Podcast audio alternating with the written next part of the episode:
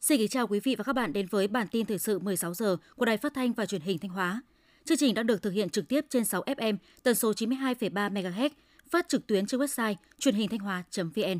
Sáng 22 tháng 2, đoàn đại biểu Quốc hội tỉnh gồm các đại biểu Lại Thế Nguyên, Phó Bí thư Thường trực tỉnh ủy, Trường đoàn đại biểu Quốc hội tỉnh, Thiếu tướng Vũ Xuân Hùng, Ủy viên Thường trực Ủy ban Quốc phòng An ninh của Quốc hội, Cao Mạnh Linh, Ủy viên chuyên trách Ủy ban Tư pháp của Quốc hội, Cầm Thị Mẫn đại biểu Quốc hội chuyên trách, Phạm Thị Xuân, thư ký Tòa án Nhân dân huyện Quan Hóa đã có buổi tiếp xúc cử tri theo chuyên đề đóng góp ý kiến đối với dự thảo luật đất đai sửa đổi tại Sở Tài nguyên và Môi trường. Tại buổi tiếp xúc, các ý kiến cho rằng những điều khoản áp dụng của luật cần được quy định cụ thể chi tiết hơn, nhất là các vấn đề về đối tượng cho tặng đất đai, giá đất, tranh chấp đất đai, cơ chế thực hiện dự án, đấu thầu, đấu giá, bồi thường tái định cư, phát triển quỹ đất, phân cấp trong thẩm định giá nhằm tạo sự thống nhất trong cách hiểu và áp dụng khi luật đất đai sửa đổi được ban hành. Các đại biểu cũng đề nghị nêu rõ trách nhiệm của Ủy ban nhân dân các cấp trong việc cung cấp hồ sơ có liên quan, nhất là các vụ việc tranh chấp không có giấy tờ về quyền sử dụng đất theo quy định.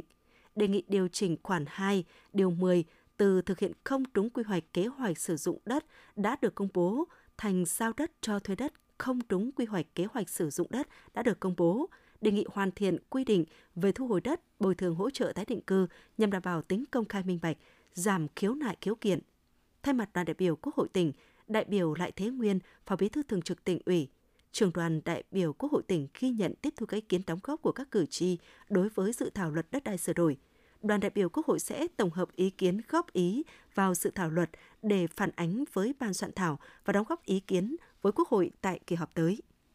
Sáng nay, Ban thi đua khen thưởng tỉnh Thanh Hóa tổ chức hội nghị tổng kết công tác thi đua khen thưởng năm 2022, triển khai nhiệm vụ năm 2023. Năm 2022, Ban thi đua khen thưởng tỉnh đã tham mưu tích cực, kịp thời, có hiệu quả việc phát động các phong trào thi đua do Thủ tướng Chính phủ và do tỉnh phát động. Công tác thi đua khen thưởng được đổi mới, thực hiện chặt chẽ hơn, bám sát tiêu chuẩn, đối tượng theo quy định, khen đúng người, đúng việc, có tính thuyết phục và sức lan tỏa cao. Năm 2023, công tác thi đua khen thưởng tập trung đẩy mạnh tổ chức các phong trào thi đua yêu nước ở các cấp, các ngành, chú trọng phát động phong trào thi đua chuyên đề đột xuất, tăng cường công tác kiểm tra, giám sát của Hội đồng thi đua khen thưởng các cấp đối với cơ sở. Cũng tại hội nghị, Ban thi đua khen thưởng tỉnh đã triển khai kế hoạch tổ chức các hoạt động thể thao chào mừng kỷ niệm 75 năm ngày Bắc Hồ ra lời kêu gọi thi đua ái quốc 11 tháng 6 năm 1948 đến 11 tháng 6 năm 2023. Công đoàn Bệnh viện Đa khoa tỉnh Thanh Hóa hiện có 1.291 đoàn viên công đoàn sinh hoạt tại 47 công đoàn khoa phòng trung tâm, là điểm sáng trong các phong trào thi đua yêu nước của ngành y tế Thanh Hóa. Những năm qua, Ban chấp hành Công đoàn Bệnh viện Đa khoa tỉnh Thanh Hóa đã tổ chức phát động rất nhiều phong trào thi đua như lao động giỏi, lao động sáng tạo, đổi mới phong cách thái độ phục vụ của cán bộ y tế, hướng tới sự hài lòng của người bệnh. Học tập nâng cao trình độ, kỹ năng nghề nghiệp đáp ứng với nhu cầu sự nghiệp công nghiệp hóa hiện đại hóa đất nước – giai đoạn 2017-2023, đoàn viên công đoàn bệnh viện đã thực hiện trên 800 đề tài nghiên cứu khoa học sáng kiến cải tiến kỹ thuật, ứng dụng hiệu quả vào công tác quản lý, khám chữa bệnh. Đến nay, tỉnh Thanh Hóa có gần 600 cơ sở chế biến nông sản quy mô công nghiệp, góp phần đưa các sản phẩm nông sản của tỉnh xuất khẩu tới hơn 120 nước và vùng lãnh thổ. Trong đó có nhiều thị trường khó tính như EU, Mỹ, Nhật Bản. Nhằm nâng cao chất lượng cũng như gia tăng sức cạnh tranh cho hàng nông sản – tỉnh Thanh Hóa đã có nhiều cơ chế, chính sách hỗ trợ để khuyến khích, thu hút các tổ chức doanh nghiệp tham gia đầu tư vào lĩnh vực công nghiệp chế biến. Đồng thời, tổ chức phát triển liên kết sản xuất, chế biến, tiêu thụ tại từng địa phương, từng vùng có sản lượng nông sản lớn để bảo đảm nguyên liệu cho các nhà máy chế biến. Hiện nay, diện tích trồng các loại cây ăn quả trên địa bàn tỉnh Thanh Hóa đạt khoảng trên 23.000 ha, tập trung ở các huyện Thọ Xuân, Ngọc Lặc, Như Xuân, Như Thanh, Thạch Thành, Hà Trung. Trong đó, diện tích cho thu hoạch là trên 18.000 ha, sản lượng đạt 304 tấn một năm, tương đương giá trị 2.152 tỷ đồng. Nhiều vùng chuyển đổi sang trồng cây ăn quả trong tỉnh cho hiệu quả kinh tế cao. Toàn tỉnh phấn đấu đến năm 2025 phát triển diện tích cây ăn quả đạt 30.500 ha, sản lượng 460.000 tấn một năm. Phát huy lợi thế sẵn có, huyện Lăng Chánh tỉnh Thanh Hóa đã quan tâm phát triển chăn nuôi theo quy mô trang trại, gia trại, ứng dụng khoa học kỹ thuật – từ đó góp phần thay đổi tập quán sản xuất, mang lại thu nhập ổn định cho người dân.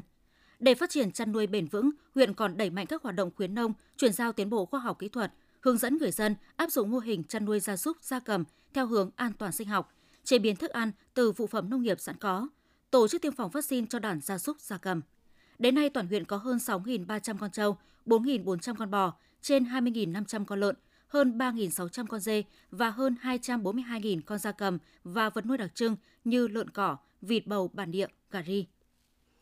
Theo quyết định số 318 ngày 8 tháng 3 năm 2022 của Thủ tướng Chính phủ ban hành Bộ Tiêu chí Quốc gia về xã nông thôn mới nâng cao giai đoạn 2021-2025,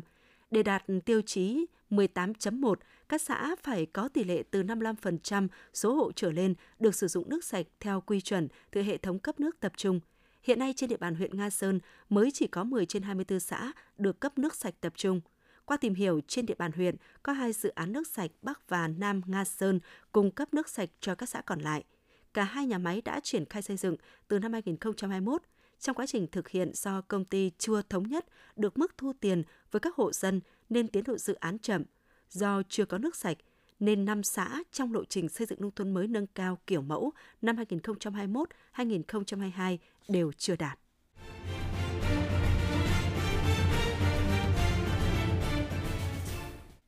Mời quý vị và các bạn theo dõi phần tin trong nước. Phó Thủ tướng Lê Minh Khái vừa ký quyết định số 139 giao Bộ Tài chính xuất cấp không thu tiền 256,725 tấn gạo từ nguồn dự trữ quốc gia cho tỉnh Lạng Sơn để hỗ trợ cho nhân dân trong thời gian giáp hạt năm 2023. Ủy ban nhân dân tỉnh Lạng Sơn chịu trách nhiệm về tính chính xác của số liệu báo cáo và thực hiện hỗ trợ kịp thời, đúng đối tượng, định mức theo quy định. Trường hợp sau khi thực hiện nếu vẫn còn khó khăn, Ủy ban nhân dân tỉnh Lạng Sơn báo cáo Bộ Lao động Thương binh và Xã hội, Bộ Tài chính để trình Thủ tướng Chính phủ xem xét, quyết định theo quy định. Bộ trưởng Bộ Giáo dục và Đào tạo Nguyễn Kim Sơn cho biết, hầu hết văn bằng chứng chỉ đã được cấp đúng quy định. Tuy nhiên, vẫn có một số trường hợp sử dụng văn bằng chứng chỉ giả cũng như làm giả văn bằng chứng chỉ, phôi văn bằng chứng chỉ. Để khắc phục tình trạng trên, Bộ Giáo dục và Đào tạo đã và đang thực hiện một số giải pháp Cụ thể, hàng năm trong chỉ thị về nhiệm vụ trọng tâm của năm học và các hội nghị tập huấn về quản lý chất lượng, Bộ Giáo dục và Đào tạo đều nhấn mạnh việc phải quản lý chặt chẽ văn bằng chứng chỉ. Đồng thời trong quá trình thực hiện, Bộ Giáo dục và Đào tạo đã tích cực chỉ đạo, hướng dẫn các sở giáo dục và đào tạo, các cơ sở giáo dục đại học phối hợp với các cơ quan chức năng trong việc xác minh xử lý các vụ việc liên quan đến làm giả văn bằng chứng chỉ. Theo đó, đã tăng mức xử phạt hành chính đối với vi phạm về cấp văn bằng chứng chỉ hoặc bản sao văn bằng chứng chỉ không đúng quy định của pháp luật. Trong bối cảnh kinh tế toàn cầu có nhiều biến động, việc thu hút dòng vốn ngoại không dễ. Nhiều địa phương trong nước đã tìm nguồn từ chính các nhà đầu tư FDI hiện hữu, tức từ chính những nhà đầu tư cũ đang hoạt động ở địa phương. Nhiều địa phương quan tâm đến việc nuôi dưỡng các nhà đầu tư cũ để tăng cường mở rộng sản xuất. Ngoài mở rộng đầu tư, các doanh nghiệp FDI hiện hữu cũng là nguồn tin cậy để các nhà đầu tư mới tham khảo khi tìm địa điểm rót vốn. Nhiều chuyên gia kinh tế cũng cho rằng các địa phương cũng cần thu hút vốn FDI có chọn lọc, tránh các dự án chỉ tận dụng ưu đãi mà không mang lại nhiều giá trị gia tăng cho địa phương. Theo Hiệp hội Chế biến và Xuất khẩu Thủy sản Việt Nam VASEP, tháng 1 năm nay, sản lượng xuất khẩu cá tra tiếp tục giảm 61% so với cùng kỳ năm 2022. Tất cả các thị trường chính đều giảm hai con số. Đáng chú ý, thị trường Mỹ giảm sâu nhất tới 81%. Đại diện Hiệp hội Chế biến và Xuất khẩu Thủy sản Việt Nam cho biết, thời gian tới, Hiệp hội tiếp tục hỗ trợ các doanh nghiệp xúc tiến thương mại, tìm kiếm thị trường mới.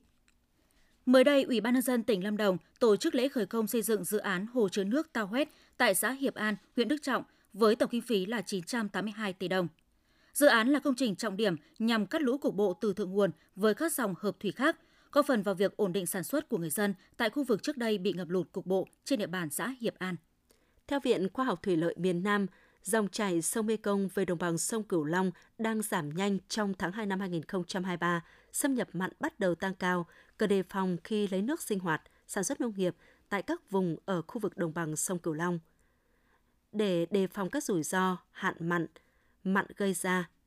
Viện Khoa học Thủy lợi miền Nam khuyến cáo các địa phương vùng đồng bằng sông Cửu Long chủ động xây dựng các giải pháp ứng phó, chủ động tích nước cho sinh hoạt và cây trồng cạn, tích trữ nước trong các hệ thống kênh rạch trước các kỳ mặn lên cao. Những thông tin vừa rồi cũng đã khép lại chương trình thời sự của Đài Phát thanh và Truyền hình Thanh Hóa. Thực hiện chương trình, biên tập viên Hoàng Mai, Trần Hà, các phát thanh viên Minh Thư, Nam Trang, kỹ thuật viên Thanh Thủy, tổ chức sản xuất Lương Xuân Hồng, chịu trách nhiệm nội dung Nguyễn Huy Long. Xin kính chào và hẹn gặp lại quý vị và các bạn trong những chương trình sau.